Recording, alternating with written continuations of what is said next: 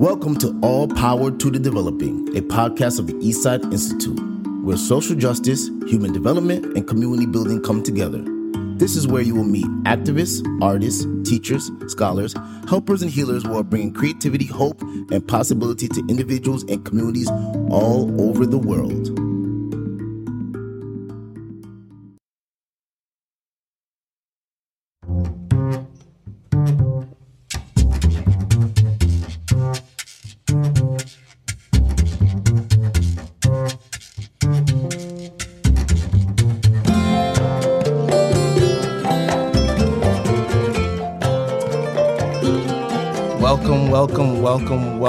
Everyone to this episode of All Power to the Developing.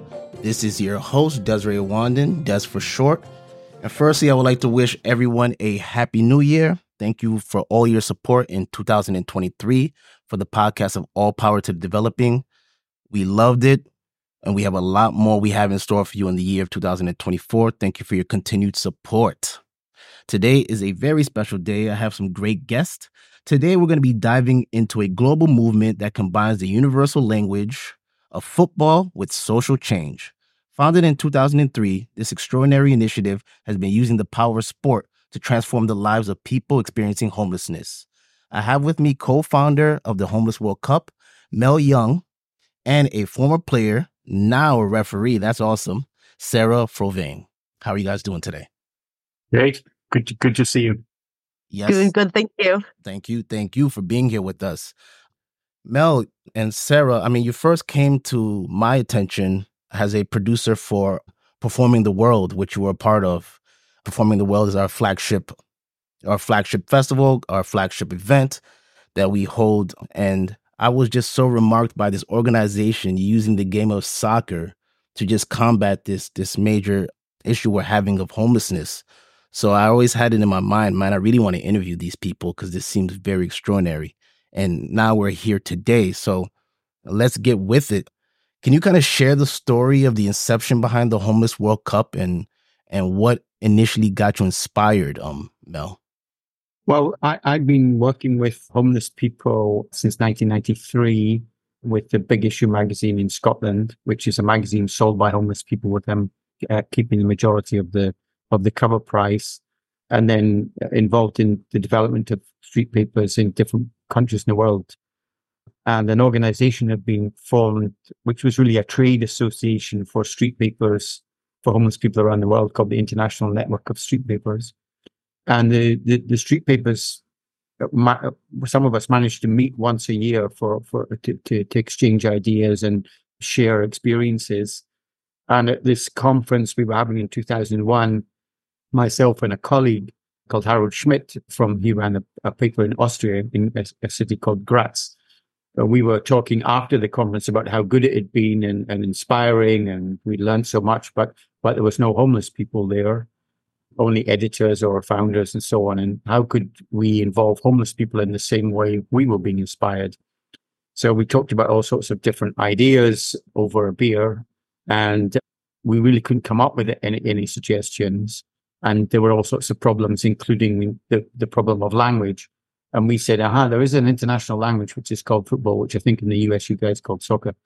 And we we were both passionate football fans. Harald, in fact, had, had played a bit of semi-professional football, and we knew its power. And and in both of our organizations, uh, some of the homeless sellers had formed little little soccer teams or football teams who were playing, and we we knew it was a very very powerful tool. So we said, hey, look, why don't we have a game between I'm from Scotland and he was from Austria, and we were mucking around and shook hands. There was going to be a game, and I said, oh, Scotland's going to win, and he said Austria's going to win, blah blah blah.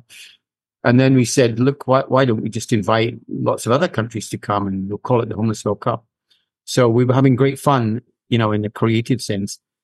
In the next day, we met in the hotel at breakfast and we said, hey, look, this is a great conversation and but sometimes these type of conversations they just kind of stay in the bar or stay in the room and nothing ever happens. Will, will we make it happen?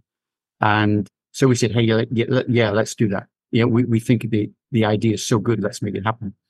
And so in we had the first event in 2003, which kind of took a lot of organizing, and it was it was really an outstanding success. And by that success, we mean that our aim is to get homeless people's lives changed and away from being homeless. And, you know, the results we had on that, a very high percentage of people getting off the streets as a result, and a lot of people coming to watch. So it was a big success in that regard as far as we were concerned. And so therefore we just have, kept doing more.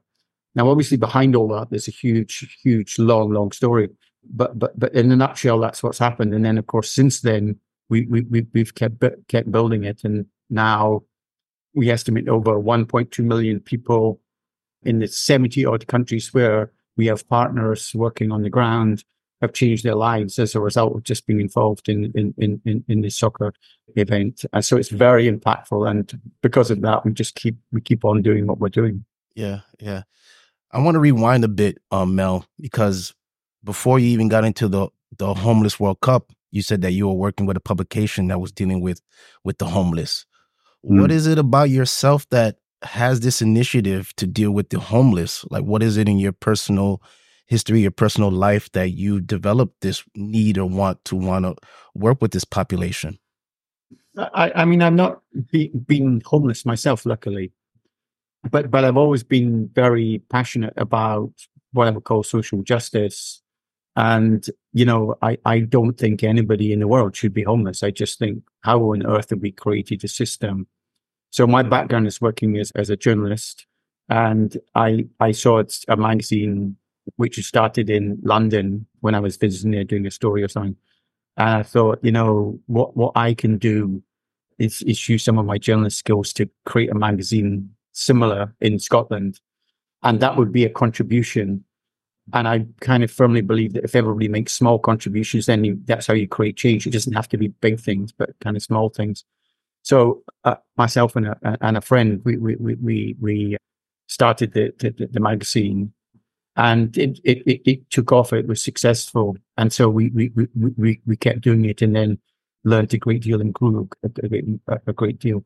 So it, it, it came from my kind of burning passion about there shouldn't be inequalities and exclusion in the world and then using a skill to, to develop it. And then of course the whole thing's growing over that. So, so that's where it's, where, where it's come from. And, you know, in, in, in that journey, I've learned a great deal.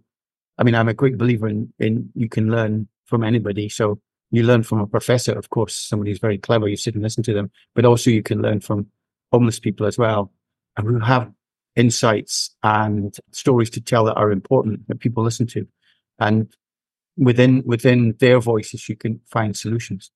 And one of those that big learnings for me was about you know how you try to create family through what you're doing, and that's what we did with the magazine and what we continue to do with the f- football.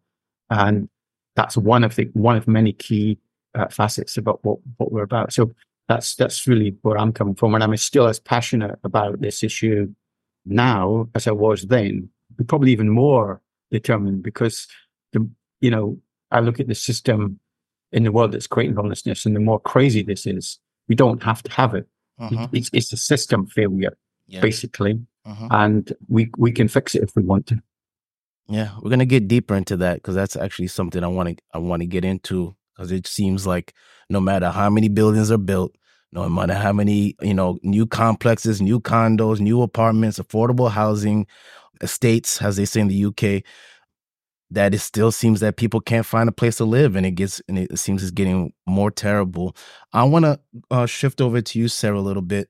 Unfortunately, you dealt with homelessness could you mm. share with us a little of the circumstance you dealt with and and maybe how that led you into initially discovering the Homeless World Cup?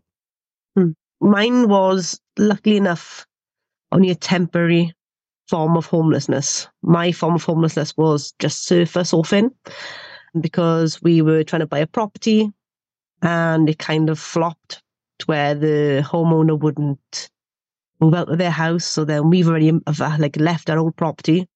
So then I was left then with my one year old daughter, me and my partner with no housing. We had nowhere to go at the time. So we ended up putting everything that we owned into my mother in law's house. And we were literally just there on the sofa for months waiting for property. So the mental health kicked in. Stress, I had no job at the time. it just built up from there and there. And then it got to the point where my mental health decreased so badly.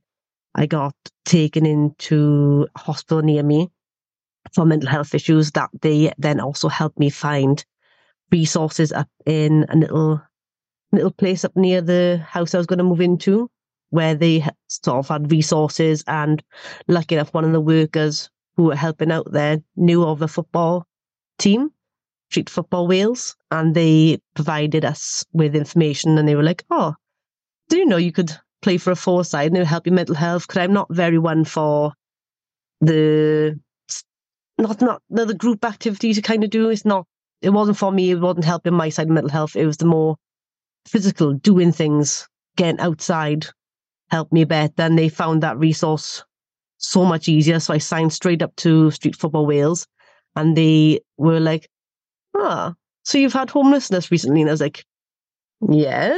And they're like, oh, have you ever thought about trying out for our homeless World Cup? And I was like, at that point, I was like, I've never, never heard of it. It's not, wasn't heard of because I've never been in that situation to known of the organization. They were like, how about you come and try out? And then within three months, tried out. And then I found out I was going to Oslo in 2017.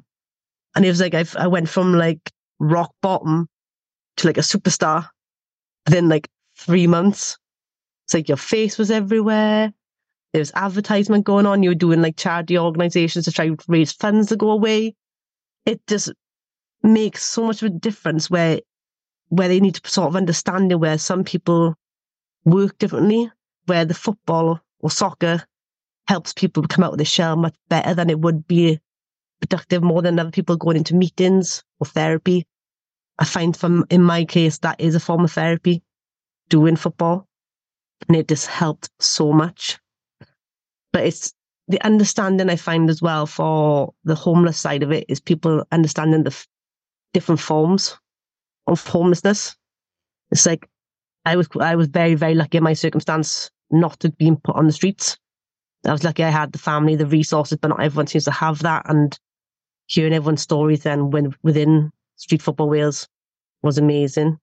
Like they've come from nothing, they had nothing, to where when they came to training, they would get like nil booster points. If they come to training every week, they could get free togs, free gloves. And it's like a, it was a nice boost for them. So I would say in the long run, Homeless World Cup has meant everything for me singing the out long. I've got a job again. I've got finally obviously got my home now and I'm just more productive in the mental health side. Mm. It's been amazing. Thank you. Thank you so much for sharing that. Um, no problem. You said something. You said uh, it, it raises awareness for the different types of homeless. Here in mm-hmm. New York City, we're having, you know, a bit of a homeless problem amongst many states in the United States. And I think people have this this idea that a homeless person is a person with their clothes shredded and on the floor yeah. with a cup.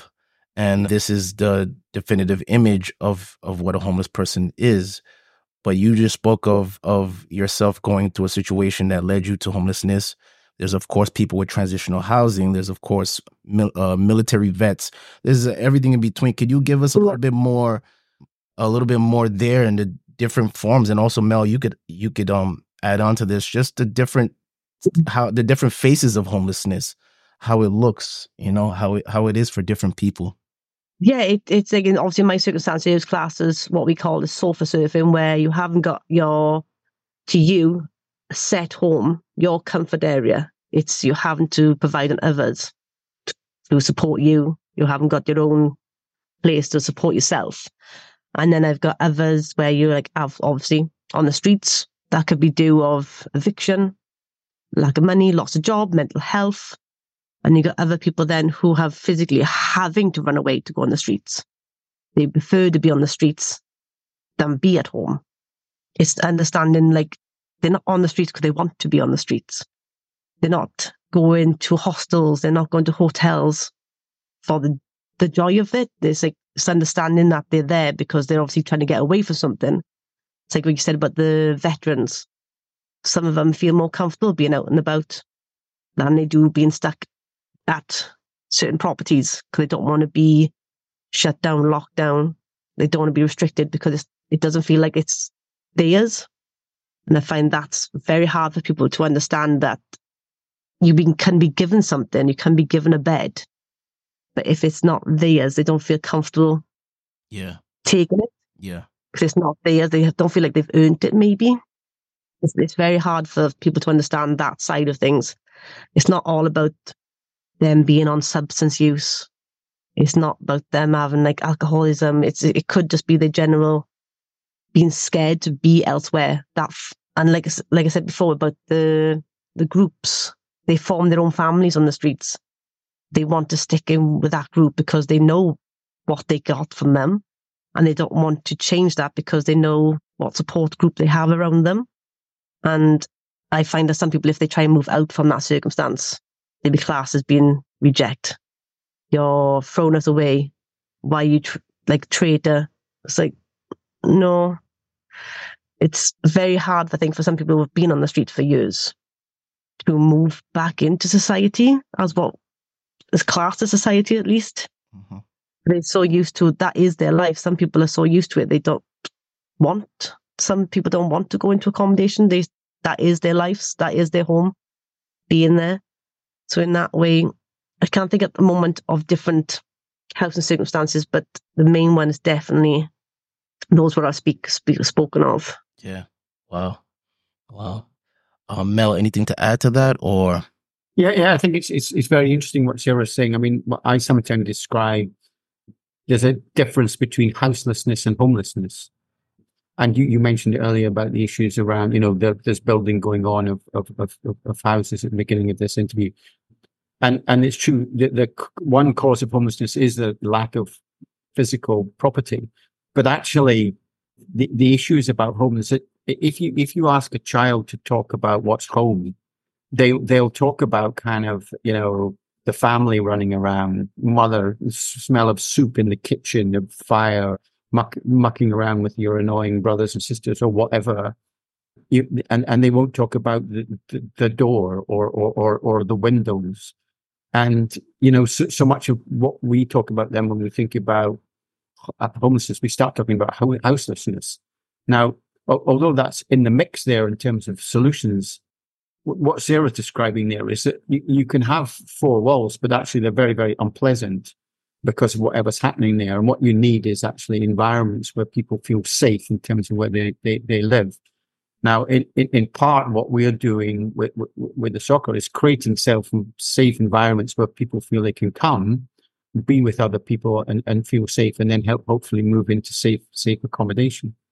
The second thing I probably want to say, just out of this, because I've got, I've developed a kind of global understanding is homelessness manifests itself in different ways in, in, different parts of the world. And that, that can be dependent on all sorts of factors, including the weather, for example, and, and you know, pol- what political parties in power, the attitude of the police, the attitude of the public, the attitude, etc., etc. All of these things are, are, are different in different countries, in different parts of the world.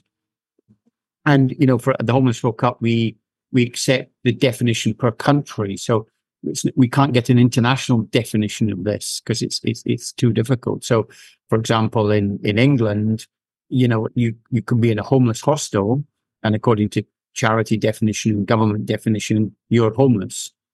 But in some African countries, they say any if you have any shelter over your head, you're, not homeless.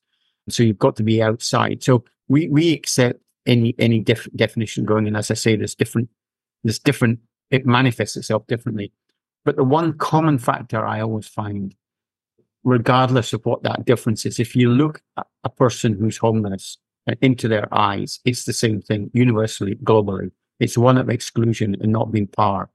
And that is the psychological part of this that I think is so important when we do the football, making people f- feel part and, and, and, and, and changing that look in their eyes. So that whilst there's all these differences in the world, there's a commonality absolutely standard, which is one of, of, of people just totally excluded from society. Yeah, absolutely. Thank you both of you for breaking that down because I think it's a it's a major prevalent issue that uh, has one face and or is viewed in a particular way, and the more we learn about the different incarnations of it, I think the more people are going to be enlightened and really start to tackle this global issue. So thank you. I want to speak a little bit more about now the sporting aspect. I mean, Sarah, what you just spoke of earlier. I mean, you you you. I even saw like this kind of really big smile on your face and this twinkle in your eye when you just just described the environment that you were part of, being a part of the Homeless World Cup. And then Mel, when I when you know we watched the video during performing the world, that video was just amazing, and everyone was having a good time, and the pitches just looked really great. One thing about sports, sports while entertaining, while challenging us physically, could also bring the ugly side out in humanity, right? We know about racism in football. There's a winner, there's a loser, there's a lot of capitalism involved in it. And while at times it could feel inclusive to everyone, it could be ex- exclusive too. So how how did you build this this very inclusive environment? And what were some of the was it your i did you have particular ideas? Were there particular things that you felt with your partners that needed to be a part of this in order for it to be more of a uh, a positive thing? Like speak a little bit about that mel. How how do you balance and how does the home homeless world cup balance the intensity of sports with the humanistic aspect of what you're doing yeah, so so that's a good question, and, and one we spent a lot of time thinking about before we started this, and and and have developed it as, as we go on. But fundamentally, first of all, it's it's inclusive, so it's an inclusive game, and we created the game so that any, anybody can play any standard. So it, it doesn't matter. You can be terrible at it, and, and but but be part of the team, or you can be very very good at it. And we have across our different teams, people of different standards. So we could create an event where very quickly the, the, the, the, good teams are in a week in a week long event uh, they're playing against each other. And the not so good teams are playing against each other. And so everybody's finding their own level if you like and are able to participate. We we wanted to have the competitive element in there because that's kind of normal. Otherwise you just kind of get be very patronizing. It's like oh you're homeless so you can't play in a competitive game. Whereas sports are competitive so it's competitive the teams want to win that's that's that's quite normal and, you know, we create a way in which by the end of the week, the, the, the, the two best teams are playing against each other for a position and, and the, the, the two not so good, so good teams are playing against for a position of each other. So you end up with a position between one and 48, but everybody gets the same medal, if you like. So it's competitive, but it's inclusive. So that, that that's that's very very important to us. That that structure of the event then, secondly, we we create an atmosphere which is one of fair play, so that the managers and so on are instructing everybody to play in in, in a way which is fair. And what's very interesting for us is the players are competitive when they want to win the game, and they don't like to lose, of course. But a minute or so or less after they've lost, they they are hugging the other players that have won. And there's something about where the players have come from, the fact they've all come from homelessness that that actually brings them together as as one one group, one family, if you like. They maybe can't speak the same language. They definitely can't speak the same language, but they kind of understand each other automatically. And so an atmosphere is created whereby it, we're going to win, but we're going to win in, in, in a proper way. And then crucially for us, and this is where maybe Sarah could talk about, you know, we, we have referees and it, it's a contact sport, so you need referees, and these referees are very important for us, and they volunteer and uh, from all over the world and come every year. But but but referee it in, in in a way which isn't harsh. They are supportive of the players. They understand what's going on, and and so oh, so you need order in anything, and you've got the order, but you've got it done in a way which is inclusive, so that we we, invent something which has values in it and which is played in a particular way and which creates everyone to sing and dance together in the end. And that's what sports should be all about, in my view. It's it's it's very very powerful. It's a really powerful tool to to to to create change, and we, we create a way in which everybody's contributing. So I'm always saying, I you might think referees are not relevant, but referees are really important to us because they are actually in, encompassing the attitude and values of, of, of our sport and, and, and then we, we have success. And I, I tell you, I'm always saying to, to the professional side, you should come and watch this because this is how how sports should be played. we hardly get any ever red card, any red cards. And the red cards will be given if the players uh, do something, but we hardly get ever get any because it's not played in that way. Wow. I mean, I feel like putting on a pair of boots right now, and lacing them up and getting on the pitch. But we're going to take a short commercial break and we're back. We're going to learn some more about the Homeless World Cup. We're going to get on that pitch with Sarah, find out how it is being a former player and now a referee. And we're going to learn a little bit more about the Homeless World Cup. This is All Power to Developing, and we'll be right back after this short commercial break.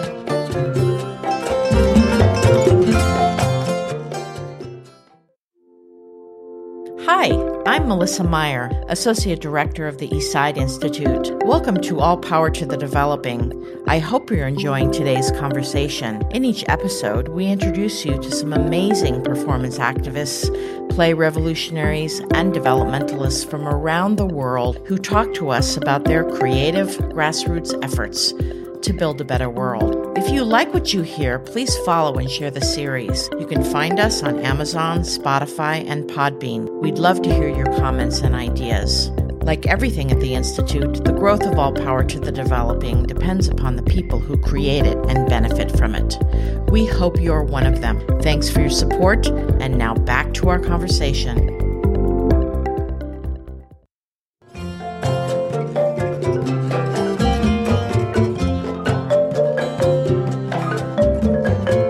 All power to the developing. We are back. We are back with Mel Young and Sarah Frohwein, the Homeless World Cup.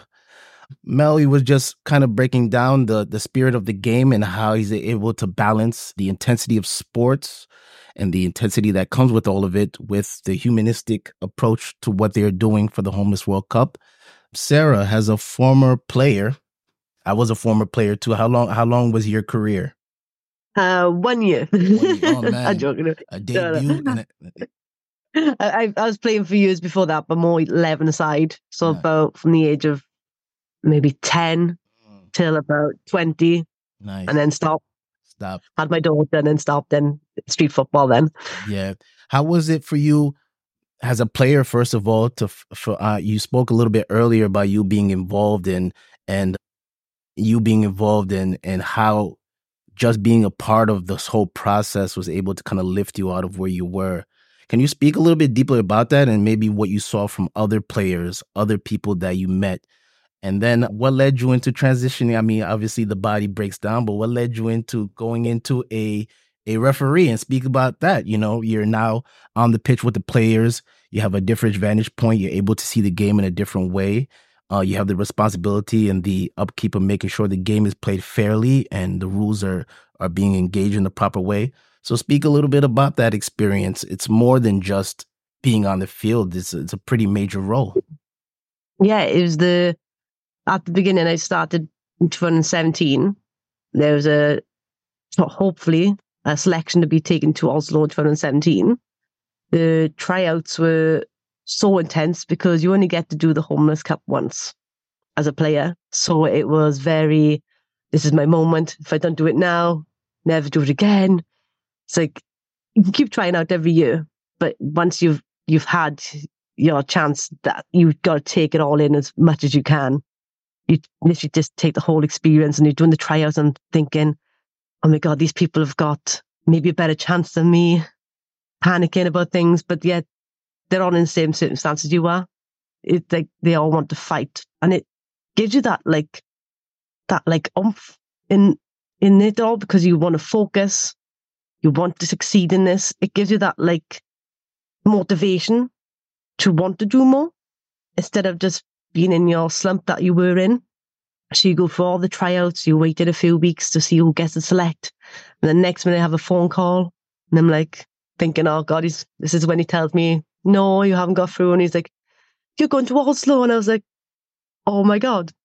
It just went into like shock. And I was like, oh my God, it's amazing. And then you have to go to training every week.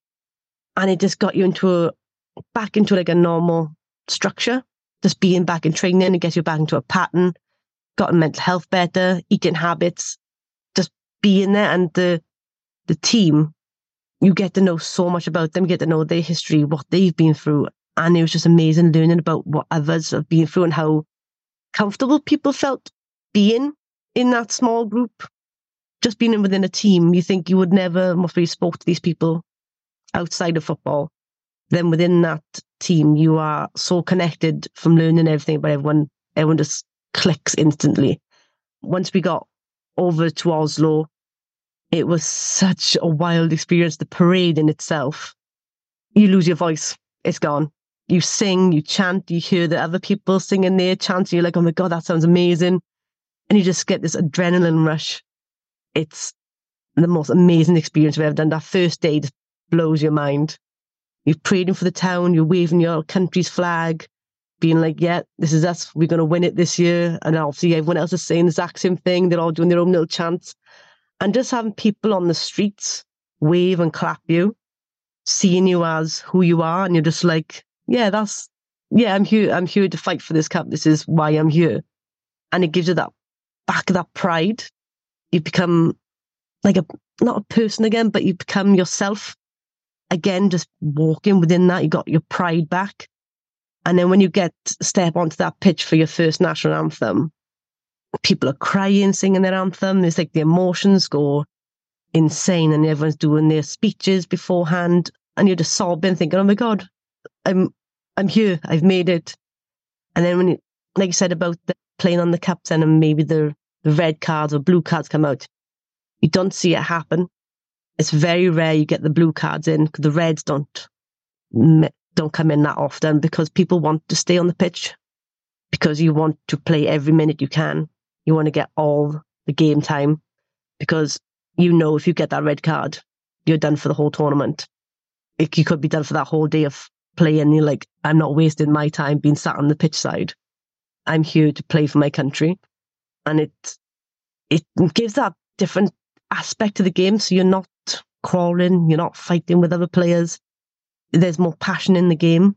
So you are more excited to play than just as like not like professional footballer to get p- paid a lot for it. So mm-hmm. it's a bit more riffraff with it also when it comes to you playing for your country improve yourself. You want to be on that pitch. And then when it came to the end of the tournaments, we got down to, I think it was the last cup. I think we got down to, I think it was the Shield, Shield Cup, I think it was. Standing on that stage, receiving that cup, jumping around the stages. We were all going berserk, thinking, yeah, we've done it. We've got our photos. We had Michael Sheen there supporting us at the time. And he was also jumping on stage, being really excited. We were like, oh my God, it's a celebrity on stage with us, getting really, really excited. And you, you think afterwards, it's like when you go home, you have the parties afterwards, you have the reunions. You think then, that's it. I've had my moment. I'm done. Nothing else is going to happen now. But it doesn't just stop there. You can become a volunteer. You can become a referee. You can become, even help out coaching. There's not a stop to after you've done football. You've got that extra steps you can take. There's no end to it. And that's what I find amazing. And that's when I got my uh, my continuing then to the story was me being offered a training course for the referees.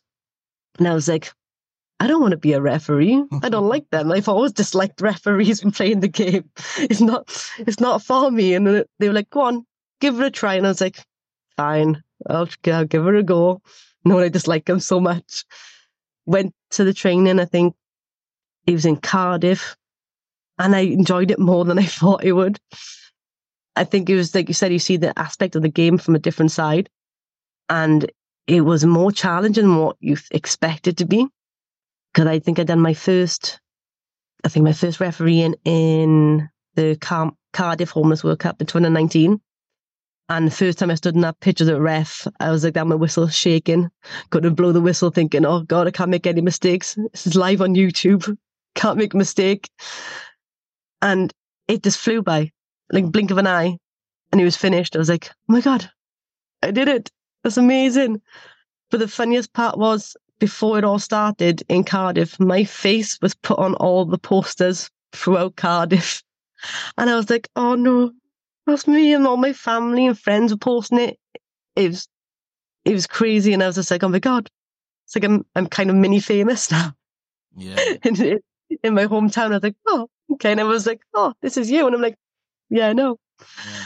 It it gives you that ex- excitement, but when it came to the referee side, it was more challenging in a different way, where you obviously want, weren't out to win a cup. You were there to control the game, but also make it fun. But becoming into a new family with the referees was amazing because it's like you said, it's a whole different game. And they, you think because some of these people who are referees, not all of them have come as a former player, and you think, oh, they're not going to accept me. I'm as a former player just coming into this, hoping for the best, and but it's not like that. They're so accepting. They just brought me in, taught me everything, and it's like a second family now. We're talking all the time on WhatsApp. It's really, really good. But when it came to the games, I would say, like you said about the the cards, you try not to give them, and obviously with the different language barriers, you're trying to control the game mostly with like body language, mm-hmm. and you find it does get across quite easily just by like certain looks, and everyone knows like all the hand signals for certain kicks, penalties. It's sort of like like I said, it it translates to every any language. Yeah. It's so easily done. And I think that's a, it's I think that's amazing. amazing. I think that's the quite amazing part of it is in this international diversity, you're able mm. to just still play this game and, and get get your message across as a referee to yeah. everyone, despite what nation or what country they're coming from. I just think it's so amazing that, and then you coming from the player to the referee, seeing that getting a different set of tools, getting a different set of responsibilities, and it helping you in a different way. Mm. And I could that makes me think of just all the other roles people have from coordinators to people that help on the pitch to people like just all the different roles that are offered to people and the ways that it could help people and people can switch roles and do this this time and that next time.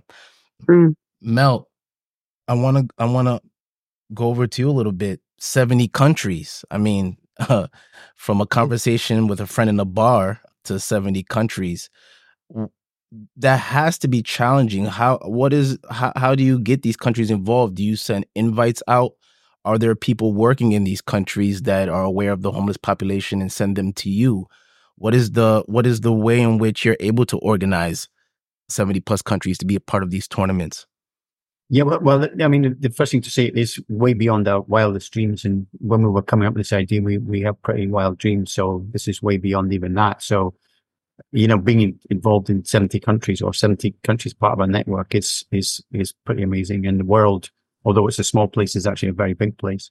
So in terms of organizing the event, it's, it's, it's challenging. But the way we're structured is that we have one, one, one partner per country. So in Wales, for example, you know, the Street Soccer Wales and and that that partner organizes the the day to day work that's working with homeless people when they first come to the, the, the programs, and then you know selecting the teams and getting the teams to come to our event. So we have seventy of those. So it's not like we are from a we're a very small team that in, in some senses very deliberately centrally. It's it's really part of a whole network that, that's operating globally, and then we're responsible then for the, the, the annual event which which is is challenging. I mean, getting former homeless people or homeless people across borders is not easy. It's the biggest challenge. Sometimes it doesn't work because they become even more stricter in, terms of uh, some of the travel, and and so that's the, that's a really big challenge. That, but we we we always get there. necessarily always get every team there, and and that, that's a seriously big challenge. But I, I, it's, it's interesting when you speak with governments where, where cities are hosting it, they actually get what we're about and they, they actually want to be really, really helpful. Uh, unfortunately, you come across administration and bureaucracy and basically stupidness, really, that, that, that, that sometimes stops this. But generally, in principle, countries get it because they understand actually this is really positive and impactful and constructive. So they want to be connected with it. So we have we have those challenges, and so everything is a, every year is a mountain. Yeah, the way I would describe it, we've got to get up the up the mountain, and then it's really hard work. It's really difficult. We've got a fantastic team of people, a lot of volunteers around the world doing stuff, all working to the same aim. And it w- wouldn't work without them, to be quite honest. And it wouldn't work out with the players as well who are really put, put you know, doing a lot in terms of their training and, and their, their dedication. Then we get to the top of the mountain, the summit, which is always beautiful. I always say, say to people, come and watch an event. You will be inspired. I promise you, you will. It's the way the world should be. But then, of course, we go back down the other side of the mountain. We've got to go up another mountain. So that that's the way that's the way we are, and we are we, we're geared up for that. More recently, COVID was horrible for us. I mean, obviously, it was horrible for everybody, but for our organization, it was bad because we had to cancel the events three years running because obviously we, we couldn't get players moving, etc. And it was difficult the organization because then we kind of lost sponsors and so on and so forth, as you might imagine so it, it's difficult. But we're back on we're back on the road again now, and and, and cities are keen to to host in the future.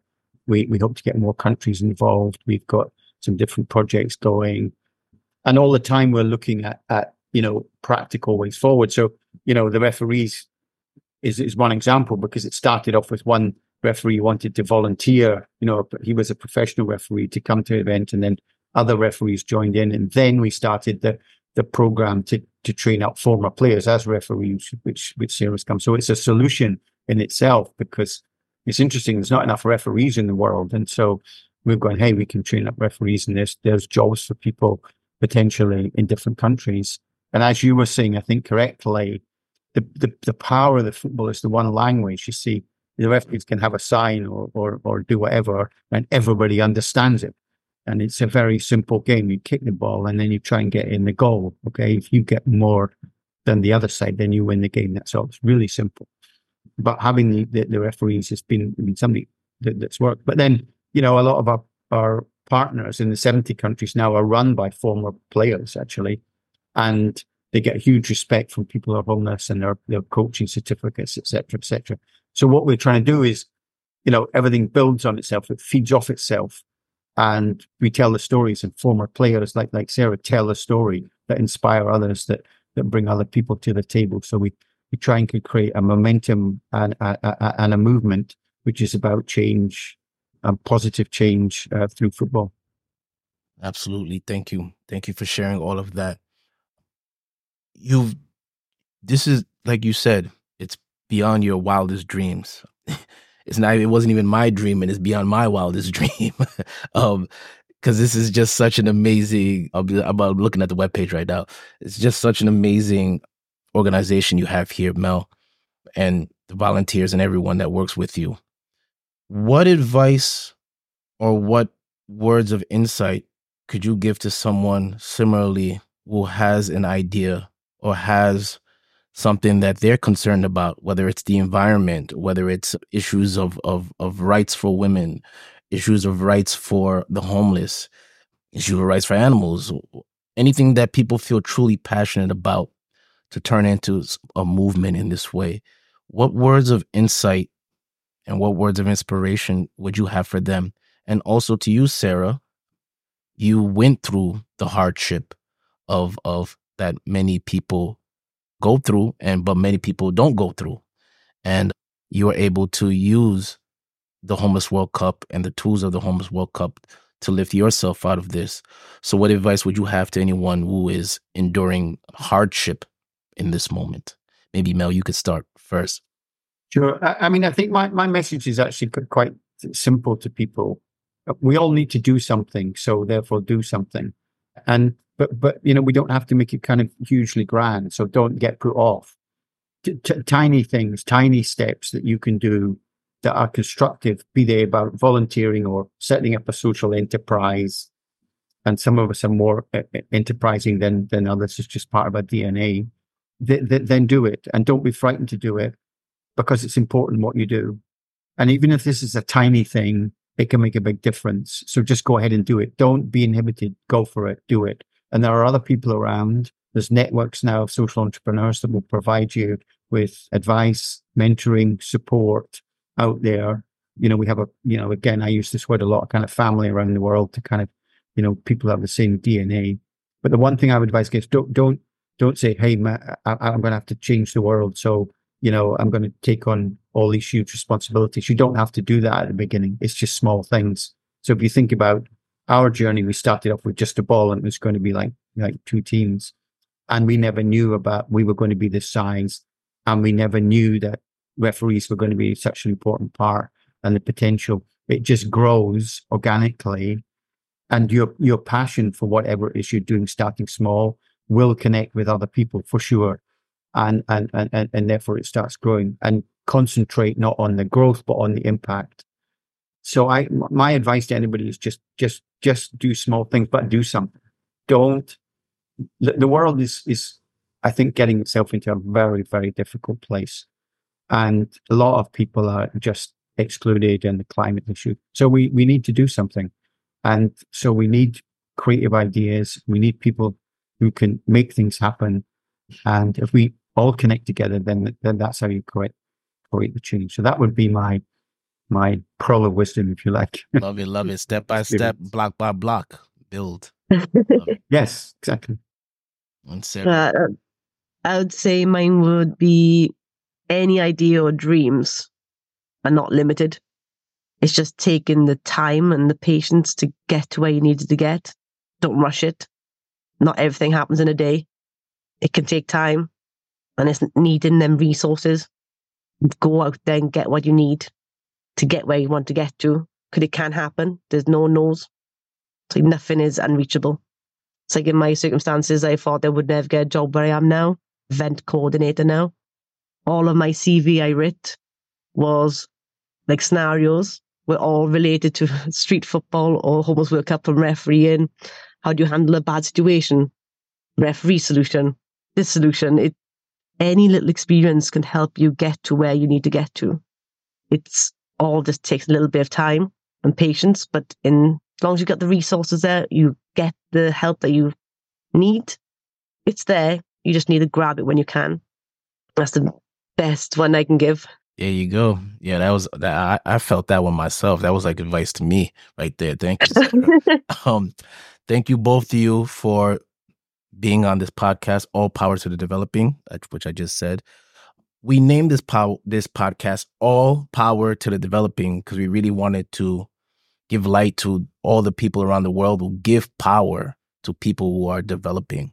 When you hear that phrase, all power to the developing, what is something that comes to your mind? Hmm. More power to the people, I would say. Give yourself your own power, not not having to go by everyone else's choices, be unique.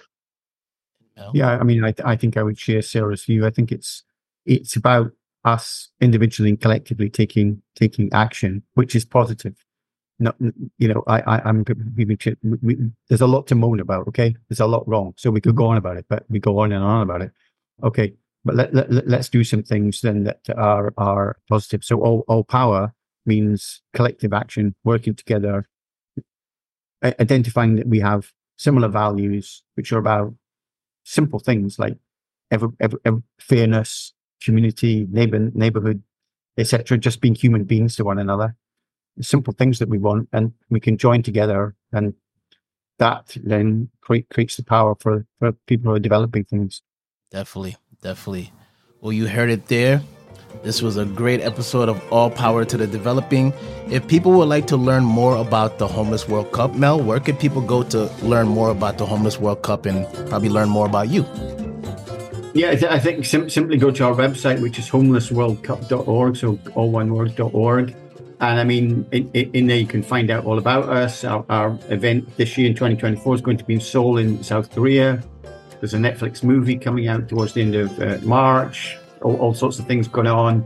And I would just say to people, if you want, you can, you can join in. We're always looking for volunteers. Our street soccer partners in 70 odd countries are looking for volunteers, sponsors, supporters you know, again, just back to the, the, the, the title of this talk, it's about join in and let's kind of work together and, and, you know, power to the developing and change the world accordingly. But our uber aim, if you like, is is not is not to exist because there shouldn't be any homelessness in the world. Okay, so let let, let, and people sometimes say, "Look, Mel, you've just been really naive." Um, but I, I maybe maybe, but um, I just don't think we should have a world where there's any homelessness. And so but by people joining in, and as I want to re- repeat, by doing small things together, we can actually change things. And if we want to, We put people, people on the moon, you know. We, we, we, we created the internet, blah, blah, blah. All these things which are amazing as human beings, we can end homelessness if we want to. Yes, yes. And that's a very powerful last sentiment from Mel right there. We have a lot of work to do to end this massive global problem of homelessness, and it starts with you, one person at a time. Thank you for listening to All Power to the Developing. I'm your host, Desiree Wanden. All Power to Developing is available on most and all digital streaming platforms. Also, you can write to us at podcast at eastsideinstitute.org to let us know which episode you like and what you liked about the episode. We would love to read your response at the end of the episode, so please write to us. Please like, comment, and subscribe and let us know what you love about the podcast. And we have a lot more in store for you in the year of 2024. Thank you again, Mel, and thank you again, Sarah. And once again, this has been All Power to the Developing. Thank you.